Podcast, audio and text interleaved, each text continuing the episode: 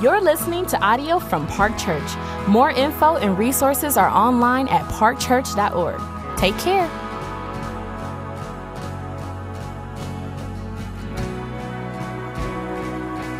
Our scripture reading today is from Ephesians um, chapter 3, verses 7 through 13. Again, that's Ephesians 3, 7 through 13. Of this gospel I was made a minister according to the gift of God's grace, which was given me by the working of his power. To me, though I am the very least of all the saints, this grace was given to preach to the Gentiles the unsearchable riches of Christ, and to bring to light for everyone what is the plan of the mystery hidden for ages in God who created all things so that through the church the manifold wisdom of God might now be made known to the rulers and authorities in the heavenly places. This was according to the eternal purpose that he has realized in Christ Jesus our Lord, in whom we have boldness and access with confidence through our faith in him. So I ask you not to lose heart over what I am suffering for you, which is your glory. This is the word of the Lord. Thank you, Adrian. Good morning. It's good to see you all. My name is Gary. I'm one of the pastors here at Park Church. Thanks for being with us. Uh, a couple of things before we get into this passage. Um, one, if you're new to Park Church, I want to say welcome to you. Uh, grateful that you're here right after the service. Uh, in a room marked introductions over in that back corner of what we call the gallery. One of our staff members will be there to get to know you a little bit and help you find some ways if you're looking to get more involved in our church family or have questions, answer those questions and help you hear a little bit more and get more involved if you're looking to. Um, second, I'm going to take a few minutes uh, just to talk about this. We are walking through a pretty just significant season as a church right now. Um, if you were here the past couple of weeks in the Highlands, or if you're a part of the downtown congregation, you're aware we've kind of been sharing. Uh, we officially last week had our last gathering with Park Church downtown. Uh, to give you a little bit of a story, uh, we entered into a kind of a new congregation of Park Church downtown about a year ago through a merger with another church in the city. And I think God did some really beautiful things uh, in and through that congregation. God was meeting with people in significant ways. People were experiencing growth and change, loving and serving the city in meaningful ways. Uh, but there's also there are a lot of challenges we were walking through a lot of challenges in the attempt to kind of bring these churches together, especially as a leadership team, brought a number of pain points and difficulties and tensions that, again, to be candid, was just a really uh, painful experience on a number of different levels uh, for a number of our leaders and for different people within the congregation as well. And after a long season of trying to work through those, uh, with our elder team, we decided to shut down the downtown congregation and to go back to being two distinct churches in the city. And so Grace City Church still meets downtown, and, uh, and we here are one church in one location, Park Church. And, and, there are a lot of people, whether you feel really personally connected, there are people right here uh, with us this morning, leaders and people that are part of that congregation that have been walking through that. And it's just a, it's an emotionally hard space to be in. Uh, like I said, for different people in different ways, there's pain and challenges to transition back uh, to the Highlands for those who are transitioning back comes with a lot of emotional complexity. And uh, I want to be a church that's aware of that. Uh, also, throughout the whole thing, as a leadership team, it's just a humbling reality. We tried to do something uh, that we felt excited about at times, and, uh, and in the end, it failed significantly in a way that caused a lot of pain to a lot of people that I love a lot. And, uh, and that's just a humbling thing. And so, as a leadership team, we just want to be honest about that as a, as a reality. And we don't want to sweep it under the rug. We don't want to minimize the impact on people we love and care about a lot. Uh, we don't want to kind of like tuck it away and, uh, and just smile and pretend like everything's happy and good. You might feel really encouraged. Maybe you're new to Park Church or you're, you've been disconnected and you feel like, man, God's meeting you and you're encouraged. Just know that there, there are a lot of us and a lot of people that are walking through just a harder thing as a part of this church family, and we want to be honest about that. Um, for those that are coming back from downtown that are here today, uh, for you to be here today is a gift, and we're grateful that you're here. praying for you. and to continue to walk with you through the complexity of this. Uh, for those that have been a part of Park Church for a long time and you've felt some of the brokenness in our own church and you feel those tensions and you have questions, we're going to walk through this with you. If you have questions as an elder team, we're trying to be as available as we can possibly be to walk with our church through that. We just want to be honest about the failure of it. We want to take responsibility for the impact of that and want to care for as best we can uh, this community as we walk through it. And so if you feel totally disconnected from any of that, uh, just want to invite you to be praying for our church and trying to show compassion and be a compassionate presence uh, for our church family in this time. A lot of our leaders are weary. It's been a, a long, hard season in some of those ways. And, and so we are, as a leadership team, trying to step back and say, God, what are you teaching us through the failure of this? What are you teaching us through the pain of this? What are you trying to refine or reveal or accomplish? What do you want to do in us as a team? And if you're looking for a church that's going to kind of always be like happy and kind of everything's going great, like I just like, it's not Park. I just know that uh, it's not us. Uh, it's like uh, just not, it's not us. Uh, we are a, a, broken people. I think God does beautiful things in and through this community. Uh, but there's also brokenness and pain, and there's a lot for us to learn. And uh, there are a lot of areas where we need to grow, and there are a lot of ways that this is humbling and reminding us how dependent we are and need to be on the power of God and the presence of God. And, uh, and so just invite you to be praying. Um, God would meet us with His grace, that His grace would be sufficient, bring healing and restoration for those that feel weary, and, uh, and for those that feel maybe in some ways disoriented, uh, that we just be uh, as best we can in a community where we can walk through this and let God meet us in, in these spaces in meaningful ways. I really believe He will, but the way He'll do that is not by us pretending that everything's okay. Uh, the way that God tends to meet us in the pain is when we're really honest about, about it, when we take responsibility for it, and when we're willing to slow down and say, God, what do you, what do you want to do in us? Have your way. Teach us, refine us, redirect us. Um, our leadership team is, is spending some time to really evaluate in the season what have we learned from this? What are the things that God might want to show us and reveal and refine and teach us? And how do we lean into that and be honest about those areas? And, and I, don't, I don't see all of it. I don't see it all clearly. I've always wanted to be this leader that's like, I know where we're going and I know what it's going to be and I know what it's all going to look like. And I, I just don't right now. I'm, I'm disoriented also. I feel like, God, what are you doing? It's like hard. It's hard. I feel like, God, what are you doing?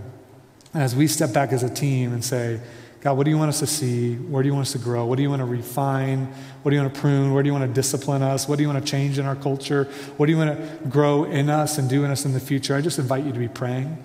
Uh, as a part of this church family, just be praying that God would do meaningful things in the challenges of this season.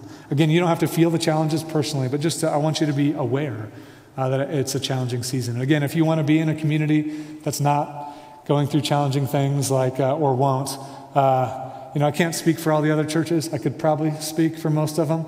Uh, but I know it's not Park. I know, like, we are a community that will continue to walk through difficulties. It's a part of uh, being a, a, broken people that are learning to look at a gracious God. And that's what we want to talk about today a little bit, is talk about the church. What is the church? The church can be a supremely disappointing experience for a lot of us. And, uh, and if you haven't experienced that before, uh, you know, welcome to Park Church. Uh, stay around, and you will. Um, you will. And I, I say that not to make light of it, but just to be honest about it. So I want to, we're on the fourth of a series we call Pastoral Words. Next week we're going to pick up back in the Matthew series, but today we're just going to talk about the church.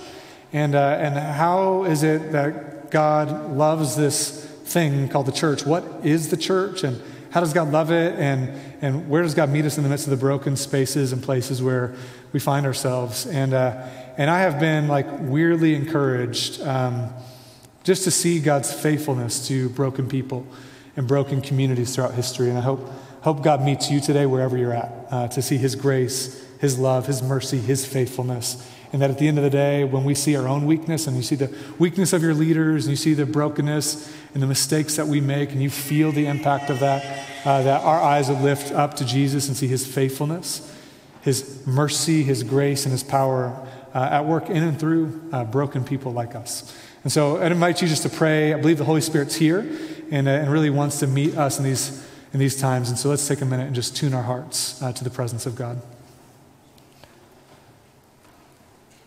And Jesus, we come right now and we ask for your Holy Spirit to meet all of us in the complexities of this moment. A lot of people coming in today uh, encouraged, excited, maybe things going well in their life, or they're maybe experiencing your grace in really meaningful and transformative ways, and we celebrate that. We want to rejoice with those who rejoice. Uh, others come into this space today um, confused and disoriented, uh, frustrated a little bit, and uh, maybe just feeling pain or some numbness, whatever it might be right now. Um, just would you meet them? We want to be a community that weeps with those who weep. And probably for a lot of us, there's areas of rejoicing and areas of weeping. And so, thanks for being a God who meets us in the complexities of the human experience. Would you today meet this congregation, every individual, but also us as a whole, to lift our eyes to Jesus, to see his mercy, to see his grace, to see, uh, God, your faithfulness and your kindness towards us and that our hope would be increasingly uh, in you, in your promises, and your steadfast love. Uh, your steadfast love is better than life. Help us to taste and see that today, we pray in Christ's name. Amen. Um, I'm not sure if you've ever seen the meme that floats around uh, on expectation versus reality. Have you guys seen that meme? A couple people? There's always like this picture of like what you expected something to be, and then there's another picture of what it actually was, right? So Maybe you're like looking to decorate a cake for your, you know, your one-year-old's first birthday, and you find this Olaf cake, you know, and you have this picture of it. it. looks awesome, and you try to make it, and it ends up being this like lumpy white blob with like a creepy smile that would like terrify a child, and uh, and like it's like this. It's like you know, turns out like seeing a picture of a professionally decorated cake doesn't make you a professional cake decorator. It just like doesn't happen. Or you see these pictures like, hey, if you get on this diet or if you get on this fitness plan, you know, you have this image, like you'll look like this, you know, photoshopped image of some celebrity.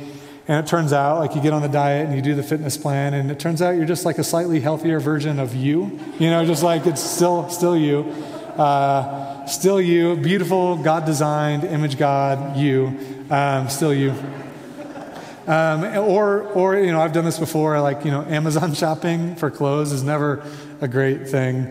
Uh, returns, you know, as long as it's free returns, but, you know, like that coat, that jacket looks really cool and looks like it fits great, and I bet it'll fit. And you get it, and like, I bet I'll feel like good in this jacket. And it's like, turns out I'm still like tall and lanky with a super long torso, and it fits awkwardly. And it's like, it looks so cool on that guy, and on me, just looks like I'm trying way too hard.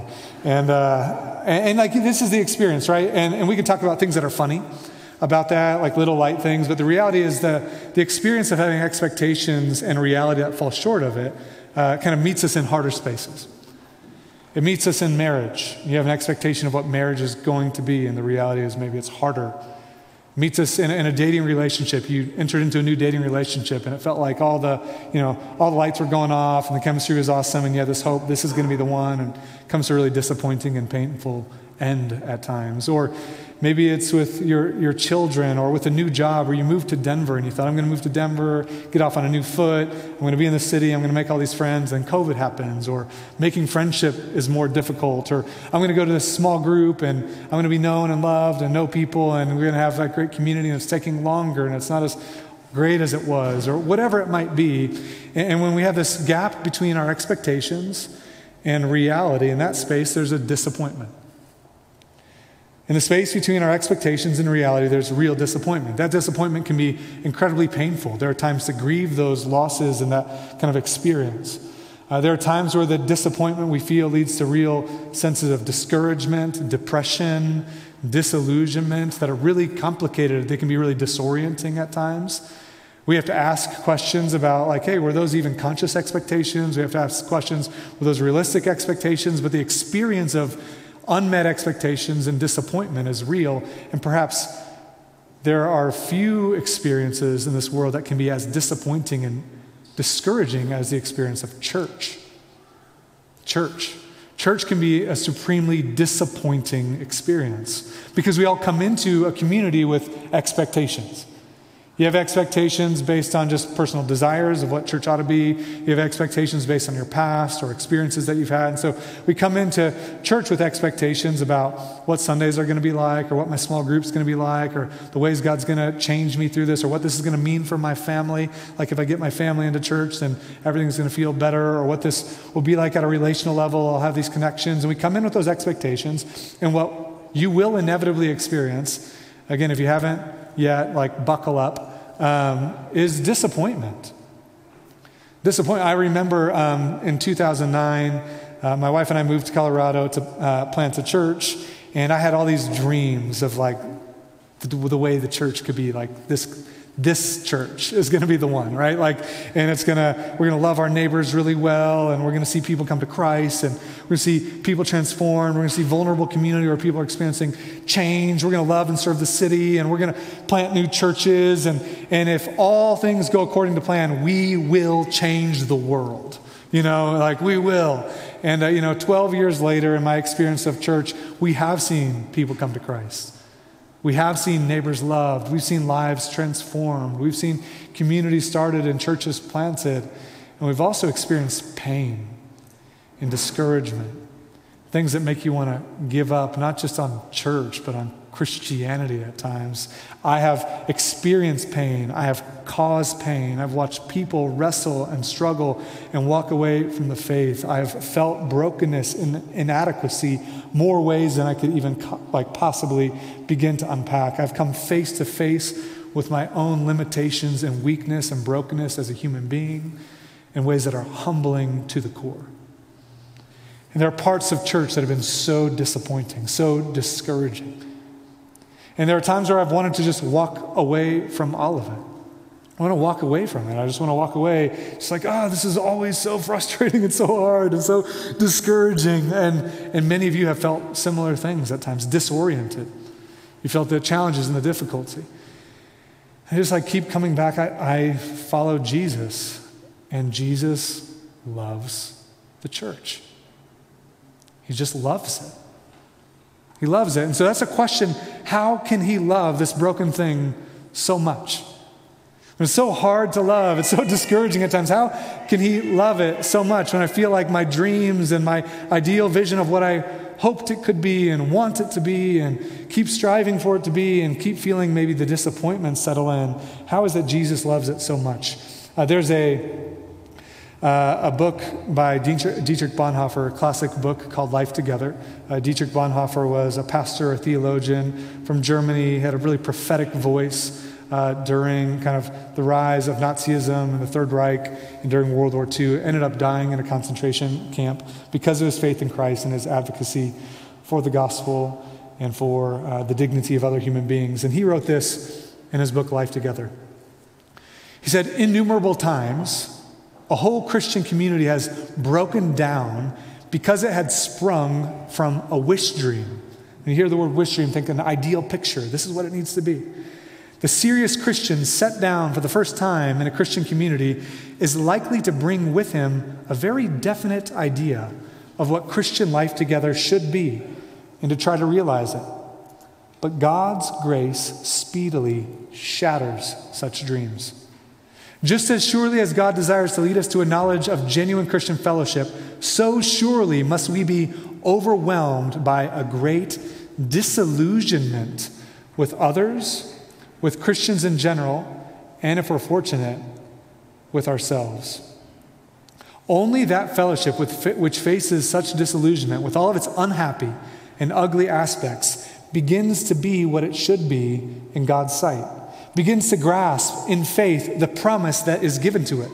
The sooner this shock of disillusionment comes to an individual and to a community, the better for both. A community which cannot bear and cannot survive such a crisis, which insists upon keeping its illusion when it should be shattered, permanently loses in that moment the promise of Christian community. Sooner or later, it will collapse. Every human wish dream that is injected into the Christian community is a hindrance to genuine community. And it must be banished if genuine community is to survive. He who loves his dream of community more than the Christian community itself becomes a destroyer of the latter even though his personal intentions may be ever so honest and earnest and sacrificial. And in my margin, I have this word, ouch. Ouch. Because I bring with me all these expectations of what it could be and what it's supposed to be, and where did I get those expectations from? A lot of them from the Bible, turns out. Like the Bible has this beautiful picture of what the church can be and is called to be. And so, how do we rectify, how do we justify these kind of beautiful visions of what the church is supposed to be, and then the experience of brokenness and pain that's so kind of common and so real for anybody that's been around Christian community for so long? That's what I want to just like settle in for a minute. And I'm going to look specifically at this verse right here in the middle of Ephesians 3 and just make kind of four observations uh, about God's design for the church from really the whole of Scripture, a little bit of a biblical theology of God's faithfulness to his broken people, is what we're going to do today. But I want you to see this in Ephesians chapter 3. Paul, as an apostle, had been redeemed by grace through faith in Jesus. God sent him out, filled him with his Spirit, and sent him out to bring the good news of Jesus the Son of God who entered into the world to meet us in our brokenness. He laid down his life. He atoned for our sin, forgave us, cleanses us, washes us, reconciles us to God, fills us with his Spirit, and builds through us a new kind of community. And Paul is supposed to be preaching this good news from city to city and spreading the news. And God had called him to that, to bring it to not just the Jewish people through whom the Messiah had come, but to all the nations of the world. And so that's what he's talking about here his personal calling from Jesus in Ephesians 3, uh, verse 7. He says, Of this gospel I was made a minister, according to the gift of God's grace, which was given to me by the working of his power. To me, though I'm the very least of all the saints, this grace was given to preach to the Gentiles, that's to the nations, the unsearchable riches of Christ. The unsearchable riches of Christ. And to bring to light for everyone what is the plan of the mystery hidden for ages in God who created all things, so that through the church, through the church, through the church, the manifold wisdom of God might now be made known to the rulers and authorities in the heavenly places. This was according to the eternal purpose that He has realized in Christ Jesus our Lord. What Paul says is his calling is to bring this gospel of Jesus to bear so that through the church, the manifold wisdom of God will be put on display, not just for human beings, but for spiritual beings, like that the whole universe, including beings that you could never even fathom their existence, would look at the church and see something about the manifold wisdom of God. Manifold wisdom of God. It's a powerful vision. It's a lot that he's saying that the church is supposed to be putting on display. And then we step back and we see the reality of the brokenness. We say, how do these things come together? How can there be such this beautiful vision of what the church is supposed to be? And then this experience. And Paul knew the experience of the brokenness. He wrote a lot of letters to churches in the midst of the brokenness. And so I want to talk about what that looks like. And so I'm going to make really, again, four observations uh, that come from really a whole biblical theology, but all of them are also found in Paul's letter to the Ephesians. And the first is this we are the church. We are. With all of the beauty and the brokenness of each of us that we all bring to the table, we are the church. The church is not a building, it's not an event that you attend, it's not a gathering, it's us. Uh, we are the church. Um, in uh, in this letter, Paul will refer to the church with this Greek word ekklesia, which just means the called out ones. They were used to kind of describe a called out assembly when you're gathering a group of people together. This is the church. It's this assembly. It includes regular gathering, but it's way bigger than that. It's you and me, it's the people of God. We are the people in whom God has put his spirit. We're the people in whom God is working in us and through us to accomplish his eternal purposes. It's us. It's you and me with all the things that we bring to the table. And in the letter to the Ephesians, he uses at least three images to describe the church and different aspects of God's relationship. One is this image of the bride of Christ. In Ephesians 5, he talks about Jesus as this groom who has laid down his life to show faithful love to the church, the bride of Christ. And that image of the church as the bride of Christ is highlighting in the midst of all of our unfaithfulness, in the midst of all of our wandering, all of our blemishes, all of our frustrations, God stays faithful to us, pursuing us with steadfast, faithful love again and again and again. He sings over his bride, he treasures his bride, he loves his bride. In all of the brokenness, in all of the complexity, in all of the weakness, in all of the issues, Jesus loves his bride. He loves the church. Another image in the letter that Paul gives is the image of the body of Christ. Ephesians 4, you see this image of the church as a body. And there, the metaphor is talking about Jesus as the head. He's the Lord of the body. He reigns over the body. And all of the body exists to be connected to him, but also to kind of put his character on display in the world with all the different gifts He's given each one of us, when we learn to love one another, speak the truth in love to one another, when we stay connected to one another, when we lean into the difficulty and we are willing to mature and grow together, we together put on display an image of Jesus to the world. Even in the midst of the brokenness and the pain, that He's actually called us to be this interconnected group of different people who bring the different gifts, strengths, and resources we bring to the table to be one united body that can actually show the kind of grace of God to the world, and we can actually provide a sense of corporate maturity by our life together so that we're not constantly tossed around by every different idea that comes into the world where people are trying to build a kingdom without the king. We can actually stay faithful to Jesus through our interconnectedness as one body. And the third image he gives is the image of the temple. The temple in the Old Covenant system, you can read about this through the Old Testament. The idea of the temple is that the temple is a place of God's presence, where God's presence would be among his people, but also where God's presence would be mediated to the world. And in the New Covenant, we find as men and women filled with the Holy Spirit that God has called us the temple. You can read about this in Ephesians 2 where we are the temple. We are like living stones being built together with the apostles and the prophets as this foundation. Jesus is the cornerstone, and God's Spirit is with us right here, right now. The presence of God is with us.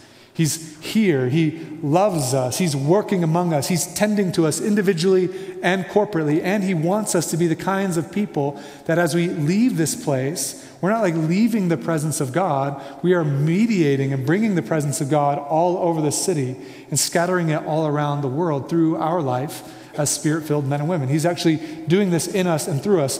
And it's these beautiful images that you're like, when you talk about them, I could preach vision series, like a vision series on the church as the temple, or the church as the bride, or the church as the body of Christ. And we could get excited and all the things we're going to be and all the things we're going to do.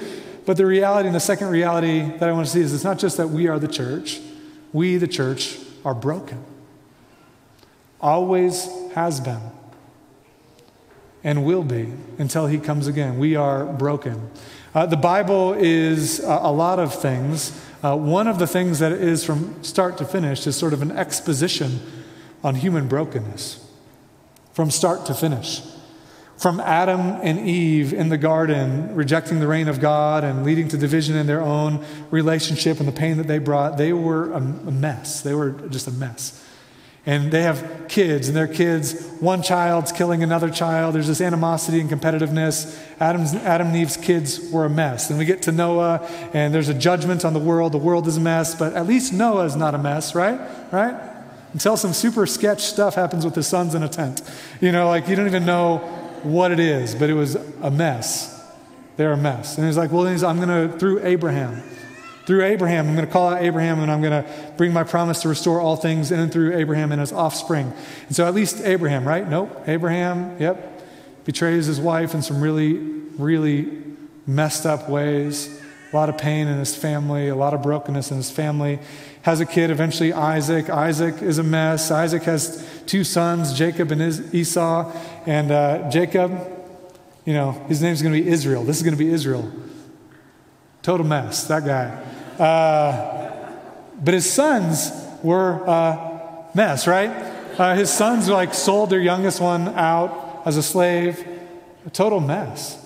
They were a total mess. And so these 12 sons become 12 tribes, 12 tribes redeemed from Egypt, you know, through the blood of a lamb, set free from captivity in Egypt. And like now they're going to follow God faithfully. He gives them their instruction. And in the wilderness, they're a mess.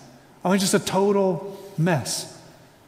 And so a whole generation dies in the wilderness. God's not even going to take that generation to the promised land. He's going to start over with a whole new generation. 40 years later, this new generation is leaving the wilderness, going to the promised land, followed, you know, led by Joshua, Caleb, others. They're a mess. They're a mess. They need a king. That'll, that'll fix it. Get Saul, first king of Israel. I mean, a mess. But David, finally, you know, a man after God's own heart. Massive moral failure. Tries to cover it up by getting the wife or the husband of Bathsheba murdered in battle. And, uh, and then his family falls apart. One son kills another son, dysfunction everywhere, brokenness. The kingdom crumbles. He finally hands off the kingdom to his son Solomon. Solomon's kids split the whole kingdom.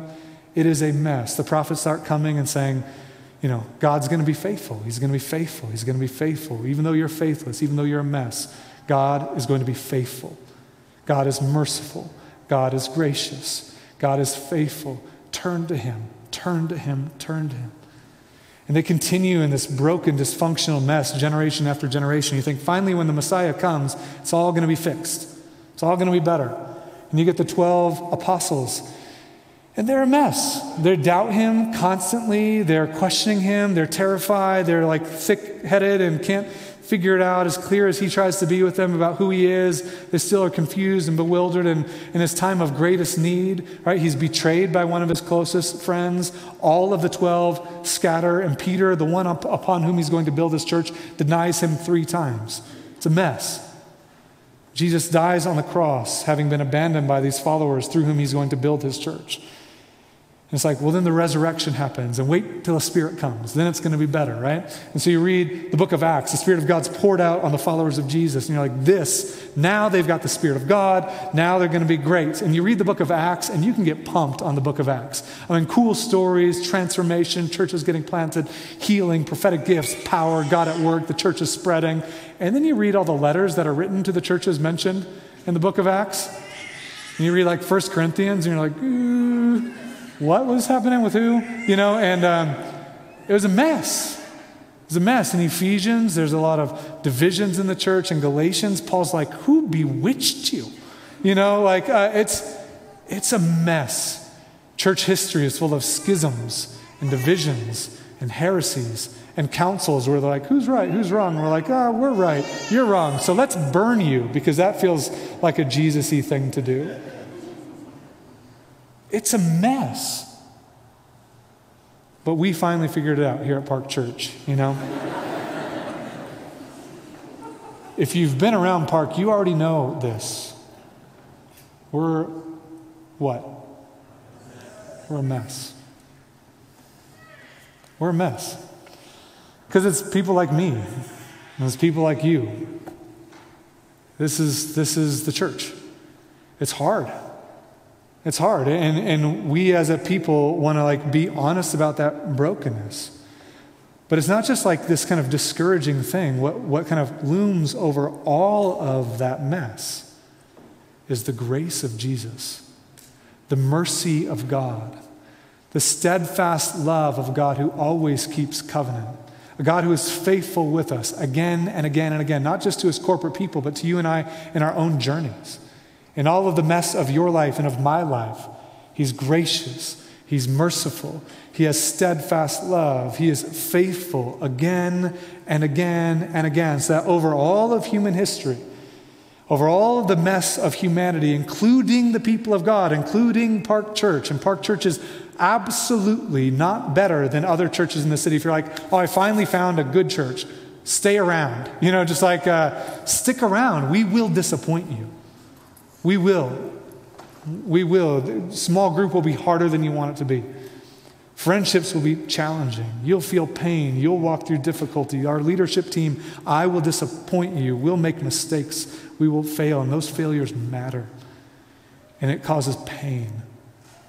And God's steadfast love reigns all, over all of it to radiate and to magnify His love in the midst of our brokenness. Now, I want to be really, really clear that the love of God, the grace of God, the mercy of God, the faithfulness of God over our brokenness and in and through our brokenness does not give us reason to excuse or to sweep under the rug or not re- take responsibility for the reality of our brokenness. If you're like, well, God's merciful, like, just, you know, it's okay. It's not okay. The mistakes we make matter. The pain that's caused through our sin and our brokenness and our issues, it matters. But it's because of the steadfast love of God we can be honest about it. It's because of the grace of God we can take responsibility for it. Because of the mercy of God, we can actually believe that God will actually meet us to grow us and mature us little by little as we face those realities head on. And that's the same in your own life. It's the same in your own life. As you look at God's grace and mercy to you, it ought to increasingly be a reason not to think about how great you are and you know you can't pay attention to your brokenness, you have to be great. You can actually get super real that you are a what? You're a mess. Me too. No offense. We're human. There's brokenness and there's sin and there's dysfunction. The rabbit hole of darkness goes way deeper in our hearts and the human heart than we want to admit. And weirdly, it is the love of God that lets us get honest about it. Not to deny it, not to tuck it away, not to minimize it, not to shirk responsibility, but to say, this is real. The brokenness in me is real.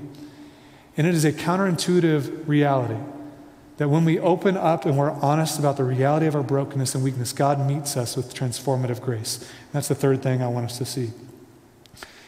Is that the path towards grace and transformation is confession and repentance. That confession and repentance are the path towards grace and transformation. Again, the, the reality of God's faithful love to his people isn't a reason to ignore brokenness, ignore pain, or minimize it. It's an opportunity that we ought to be the best people in the world to get really honest about the reality of the brokenness within each of us and as a church. As a church, just to get real about it, to be honest about it, to take responsibility for it, not lightly, to feel the impact of the mistakes we make on other people. Like to, for me to slow down and say, what's the impact of what we walk through with downtown on the lives of people in this church? What's the impact? Because it matters.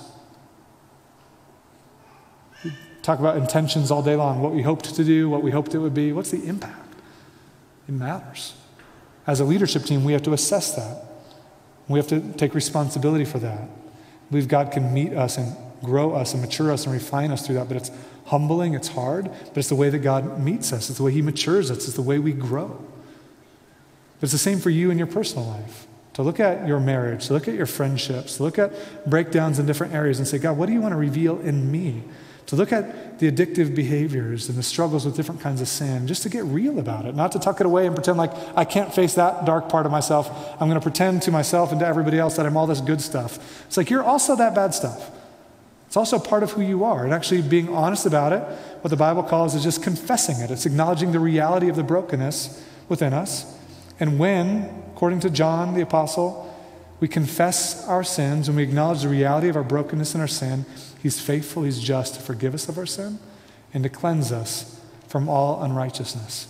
And grace, when grace meets us in those painful points, instead of denying it, minimizing it, suppressing it, distancing it, when we're honest about it, and we stare it in the face, and we experience God's steadfast love, and we experience God's grace for us in those spaces, it is transformative. It is grace that trains us towards renouncing the ungodly behaviors and patterns and to live these kind of upright lives. It's grace that changes. Us. It's the power of the gospel at work in us and through us that changes us little by little to be people that know more of God's love for us because we feel more astounded by his love. We understand more of how amazing his grace is because we understand more how much we fall short and don't deserve it. We understand more about how merciful He is because we feel all of our veering and wandering and the inclinations of our heart that is perpetually running from Him again and again, and how He keeps pursuing us with mercy and goodness all the days of our life. We feel more in awe of His faithfulness, and we feel how faithless we are in our life. And when the grace of God, mercy of God, the forgiveness of God, the love of God, when that begins to kind of make its way deeper into the kind of the depth of our being, we little by little become the kind of people that reflect that grace more towards others. We become people who show that kind of love more towards others. We become the people that want people to experience mercy more than we have in the past. And we want to just do that and grow in that. And it is actually embracing the brokenness in us that God begins to actually deepen his formation and his presence within us in ways that are transformative. And as a community, when we do that, we get to look back and not just like see, like, man, we really did this, we've really arrived. You actually get to see God's grace and power at work through our weakness and in our weakness, which is the fourth observation. And the last one I want us to see is that the mission of God has always been accomplished in and through his broken people. The mission of God has always been accomplished in and through his broken people. Always. Uh, and I want you to see here in this passage again, Ephesians 3. Look at what it says in verse 11. This was according to the eternal purpose that he has realized in Christ Jesus our Lord. What Paul's saying is before the foundation of the world, God planned to do it this way, this way, in and through broken people in and through people where he was going to show his steadfast love, he was going to show his grace, he was going to show his mercy, he was going to show his faithfulness. So that at the end of time, when all things are made new and we stand with Jesus and all the heaven and earth have been reconciled and everything has been restored, we see ourselves not as like, wow, humans did a great job. You know, what do we stand and say? And it is all to the praise of the glory of his grace. It is all the kind of thing that he will cultivate in us is the kind of people that say, Amazing grace, how sweet the sound that saved a wretch like me. We will sing of his mercy. Redeeming love will be our song. It will be the theme of our song. It will be His faithfulness again and again and again. That as a people, we will rejoice in the steadfast love of God in Jesus. We will marvel at His love for us displayed on Calvary and His faithful, faithfulness to us again and again and again. And as a, as a kind of human race, we will stand before Him in awe and we will worship Jesus as the Lamb of God who takes away the sins of the world. We will worship Jesus as the gracious, merciful, loving Savior that He is. We will see the steadfast love of God and we will rejoice. And we won't have anything to bring. I think of that old hymn Nothing in my hands I bring. Simply to thy cross I cling. Naked I come to thee for dress. Helpless I look to thee for grace. Foul I to thy fountain fly. Wash me, Savior or I die. All these old hymns, the men and women who have gone before us, singing these truths over us again and again and again about the reality of our brokenness and God's incredible grace and love and mercy towards us. I had a professor once in talking about Ephesians where Paul talks about the church being dead. We are dead in our trespasses and sins. We are running away from God. We are following the leadership of Satan, kind of in rebellion against God. But God by his grace, made us alive. He seated us with Christ in the heavenly places so that these kind of spiritual beings in all of the world, when they see the church seated at the right hand of God, it will be very clear we did not do this. And, and the professor said to me, it's like a turtle on a fence post. If you ever see a turtle on a fence post, you know it didn't get there by itself. You just, you just know that. Like it didn't do that. Turtles, turtles can't get on fence posts. Somebody else did that. And that's us. We're the, we're the turtle on a fence post. Loved by God, seated at the right hand of Christ in the heavenly places, adorned with all of his mercy and grace, and it's going to be super clear. We didn't. We didn't do that. We didn't do that. We were a mess. And it will all be to the praise of the glory of His grace. That human history kind of like culminates you read about this in the book of Revelation, all these kind of narratives in Revelation, these narrative themes that are finally coming to this like culminating moment, and all of it just like erupts in doxology and praise to the Father and the Son and the Holy Spirit, and praise the steadfast love of God and His power at work in human weakness, His grace at work through human brokenness, His mercy towards us again and again. And that's going to be the theme of our song as a church. We're not going to like learn from this and move beyond weakness. Weakness is the way. It's just the way. We're not going to move on from this and never fail again because God's called us to continue to be a part of His mission in the midst of our brokenness, and we're going to make more mistakes. We're not going to move on from this and finally be like thoroughly healthy and have no dysfunction or unhealth. We want to pay attention, we want to grow, we want to learn, and we're committed to that. But we want to be a community that keeps leaning in because of God's steadfast love, His grace, and His mercy. And when we do that, if the theme of our song is Park Church was a mess, but God's faithfulness, God's grace, God's steadfast love, better than life. Better than life. And the same for you. If at the end of your days you're like, man, I kind of dominated life, I won that game, and that's a different kind of song. But the song at the end of your days that say, Thanks be to God for his faithfulness to me, his grace towards me, his love towards me, his steadfast love towards me is better than life. My lips want to praise him for endless days. Like that's that's a song to sing.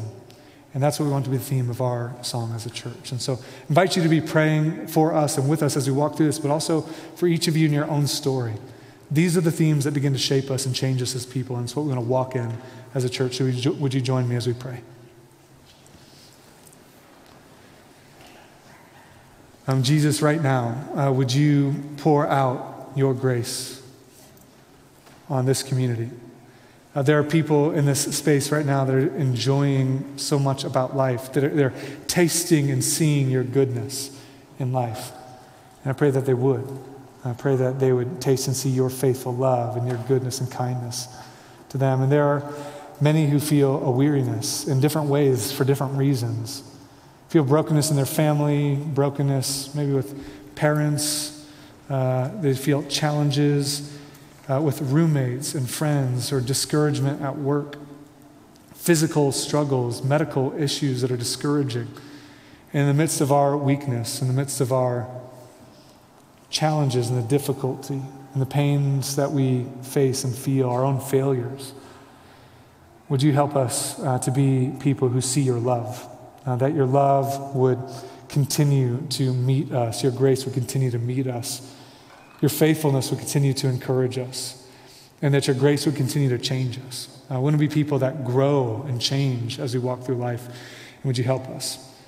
And so pour out grace on us even now, and pour out grace on every person in this room. Would you meet them even now in very personal ways? We pray in Christ's name. Amen. Thanks for listening. Park Church exists to make disciples of Jesus for the glory of God and for the joy of all people. If you enjoyed this, make sure you share it with someone. We'd also love to hear from you on social media at Park Church Denver. Lastly, more resources and info are available online at parkchurch.org. Peace and love.